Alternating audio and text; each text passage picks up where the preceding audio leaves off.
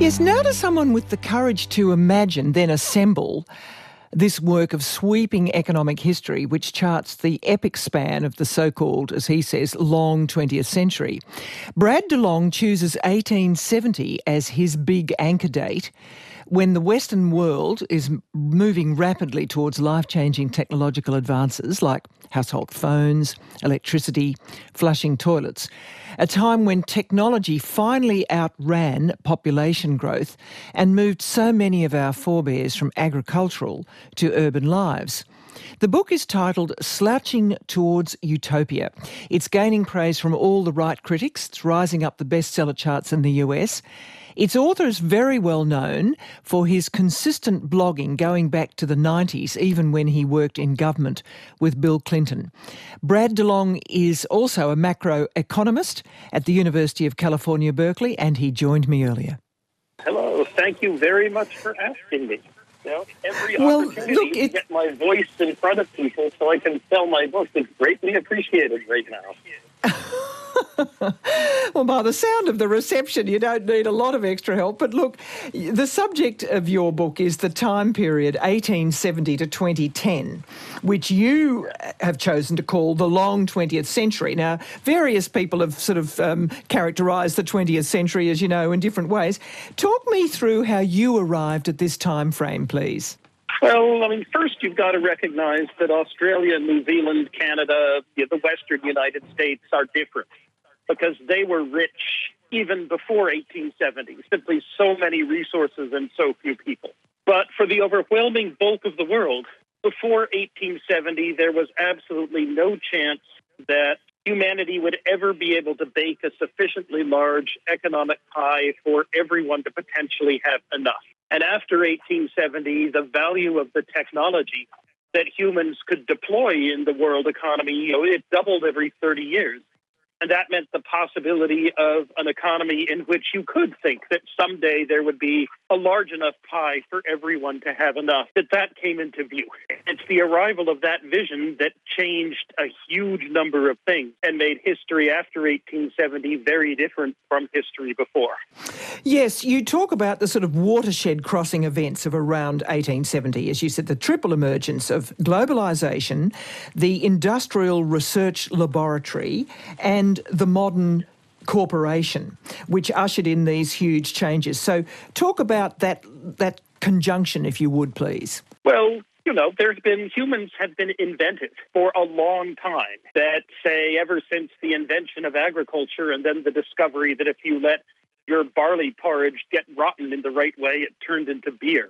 But since 1870, we've had as much technological progress in 150 years as they had in the entire span from minus 6,000 all the way up to 1870. And the difference? Well, lots of things had to happen in order for our rate of technological progress to be so fast. But the last three things to fall into place were indeed globalization to make it immensely profitable to figure out how to develop and deploy new technology, um, the modern corporation to rationalize and routinize such deployment that, you know, you couldn't just deploy it in one factory. You could deploy it everywhere the corporation could have the scope to do so. And the industrial research lab to rationalize and routinize, you know, the process of invention. And for this, I go through the life story of Nikola Tesla, who in any situation other than a well-managed industrial research lab created by um, George Westinghouse would have been absolutely useless in terms of doing anything other than having wonderful ideas, 10 of which were completely unworkable. But in the mm-hmm. Westinghouse Industrial Research Lab, the one idea in 10 that Tesla had that was actually workable could be developed. And then the Westinghouse Corporation could build it out and build up the electricity grid. Point is that these this confluence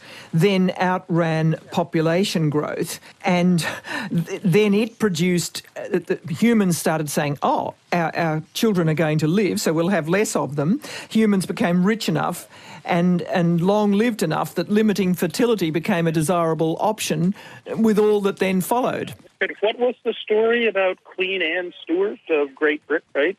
17 pregnancies and yet zero children who outlived her. And, hmm. you know, her feeling that she had to be a baby machine because You know, the Stuart dynasty really needed an heir and a male heir. Well, at least that's what I remember from the movie The Favorite. And you know, Anne Stuart Queen was had a really lousy life and was dealt a very bad hand. But you know, your typical woman back before 1870. Um, figure that if you're going to have about two children survive you, um, well, then you kind of have to have three or four reach the age of five, which means six or seven live births, which means you know nine or so pregnancies, and you know nine times nine months, that's six and a half years pregnant, and then about another fourteen years breastfeeding. You know, twenty years um, eating for two simply to try to get simply to try to get surviving descendants. You know, for yourself like and risk management strategy, isn't it? Surviving descendants had yeah, one of them had better be a son because if you were a woman who reached 50 and if your husband died and then you had no surviving sons, you kind of had very little in the way of options. Look, so, I'm, I'm going to read out a few of the statistics that you do assemble. Um, this second industrial revolution, uh, you, you really talk about it, um, this early period. 4% of uh, Americans had flush toilets at home in 1870, 20% had them in 1920. 71% in 1950, 96% in 1970. um, yes. You have uh, eight, 18% of Americans had electric power in 1913, 94% had it by 1950. I mean, these are just staggering. I mean, I've, I've heard them before, but they still surprised me. Um, what was the social impact of this? How has, does it play into your thesis? Well, you know, um, great. The technology is doubling in value every generation, which means immense wealth. But as economist Joseph Schumpeter said, you know, that technology is not only creation; it's creative destruction. You know that as technology rockets forward, um, you know, entire sectors, entire industries, entire occupations, livelihoods, communities, you know, simply dry up and blow away because they depended on last generation's technology being good enough to make your living, and it no longer is. And so governments are faced with the both with the fact that society is rapidly becoming immensely wealthy, um, but also that it's extraordinarily cruel to a substantial chunk of the population that finds itself on the wrong side of technological progress or globalization or you know labor force economization or whatever and it's that enormous um, struggle the fact that governments over and over again have to figure out how to try to manage the process of economic growth and change and creative destruction, and how, having managed it once, they don't then get to sit back. Um, but new technologies come along in the next generation, and they have to figure out how to manage it all again. So that is underneath a huge amount of the history mm-hmm. of the long 20th century. And the whole business of uh, creating fairness and so on. Yes, uh, I mean maybe this uh, that answers the question I was going to pose because you do qu- question this utopia utopia because it did look like a utopia was coming. Uh, maybe, uh, well, I wonder. You, you, reflect on the fact that it didn't yield, and people like John Maynard Keynes spoke about this too very strongly. Um, is this where the name of the book comes into play, Slouching Towards Utopia? It is, it is. But here I'm stealing from William Butler Yeats and his post World War I poem, The Second Coming. Um, because when you steal, why not steal from the best? And we all know that Irish poets are the best then Yeats is the best of the best. Yeah, I mean, the point is that from 1870 on, humanity was really solving the problem of baking a sufficiently large economic pie and solving it incredibly rapid. But somehow the problems of slicing and tasting the pie you know, the problems that people thought would be easy once you solved the problem of baking, the problems of equitably distributing our wealth and then utilizing it to make us um, live lives in which we feel safe and secure and are healthy and happy. Those continue to absolutely flummox us. You know, it, it, it is interesting. I heard a webinar the other day just reminding me that until I think after World War II, infectious diseases killed people at a far greater rate than other issues. And now it's chronic diseases that, that all the, the best public health uh, prognostication is about, you know, that it's trying. So we've got a sort of a new challenge of managing managing chronic diseases, because infectious diseases have, I don't mean completely, especially not since COVID, but you know, by and large, that has been uh, solved to some extent. Now, it's something that certainly had escaped me, and I've just taken it into my. I, ju- I just expect it to be there and probably are um, critical if, if it doesn't emerge. So this is what I think you're getting at. Yeah, you know, that before World War II, there were really no antibiotics, and before 1900 or so, humanity was sufficiently poor that people were sufficiently malnourished, you know, that your immune system was like, highly likely to be compromised. Right? Infant mortality rates are up to 50%. Um, you know, that of the queens of England from the conquest, the Norman conquest until Queen Victoria, about one in seven died in childbed. And these were women who a great deal of social power was spent trying to keep alive and healthy and childbearing. And yet, one in seven did not manage to make it through, right? Um, all of their pregnancies um, alive. You know, that the thing about history in the past, before the 20th century, is that you know, people died. People died all the time. You know, anyone could drop dead at any moment in less than a week from an infectious fever or any of a large number of other things. You know, Nathan Mayer Rothschild was the richest man in the world in the first half of the 19th century. Nathan Mayer, Rothschild died of an infected abscess in his arm that they had no idea how to treat. Well, we probably wouldn't get to see anything anyone more than an orderly if we showed up with that. So I wonder what. So yes, so we take in very quickly and effortlessly these changes that you're saying were part of this amazing century. I mean, one Australian economist, Peter Martin, in a review of your book, uh, summarised the long 20th century as quotes an ever shifting battle between those who wanted the market to determine the distribution of wealth, believing it was the best way to grow the pie, against those who believed such unfairness wasn't what they signed up for. Do you does that accord with you? Do you think that is still going to govern us in in the next um, ten years, say? Well, you know, it has for the past 150 years, right? That you have right, that you have technology advancing, and the question is how do you pay for its further advance, and then how do you deploy it out in the world? Um, and it was Austrian economist Friedrich von Hayek, who in some respects was an absolute genius, who said, trust the market right?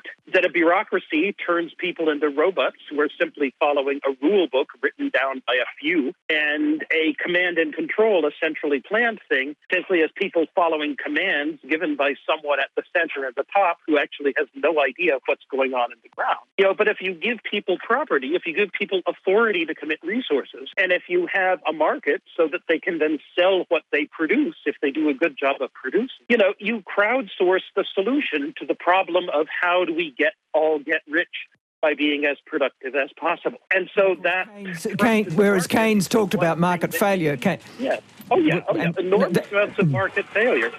But you know, Hayek said this is what we have to do if we want to realize the benefits of technology. And Hayek went on to say, and this is unfair but tough. It was Karl Polanyi and others who pointed out that people simply will not stand for being told that they have no rights unless they have property. Um, hmm. That you tell people that the world is run by the rich and only by the rich, and no one else has a voice. And you're going to get some kind of revolt, some kind of revolution, some kind of rebellion. Um, and so Hayek's vision of a extremely rich but unfair world in which the market rules everything is simply not something that any society has ever managed to create or sustain. And so Hayek's utopia can't actually be something that human that real human beings implement in this world, not in this world at least. Well, in fact, you do say that material wealth remains criminally unevenly distributed, and it certainly isn't making the United States happy. I mean, I live in a house that has you know, quintupled in value since I bought it. I couldn't afford it today. You know, it's a nice house. It's 125 years old. It has nice big redwood beam bones and so forth. But half a mile away from here, there's a man living in a box. That, as I said, we've solved largely solved the problem of baking a sufficiently large economic pie. But the problem of distributing it and utilizing it you continues to absolutely flummox. That there are still 500 million people in the world who are as poor as our pre-industrial ancestors were. Um, that right now killer robots stalk the skies above Ukraine and Syria. As you know, as all of you on the other side of the Pacific know, the monsoon this year appears to be 300 miles south of where it normally ought to be which means Pakistan is underwater and the Yangtze is five meters low relative to its normal course. And there are three billion people who depend on the monsoon being in the right place at the right time with the right amount of water in order to live their normal lives. Look, maybe I'll make that my final question because about w- w- what you foresee in the decades ahead. Because one of the interesting uh, commentaries on your book comes from the um, a, a British eco- economist now based in America, Adam Tooze, who actually talks about the fact that, uh, in a way, the American laboratories uh, stepped aside from their very good climate research that they were conducting and really leading the world in typical fashion in the 90s and, and early noughties.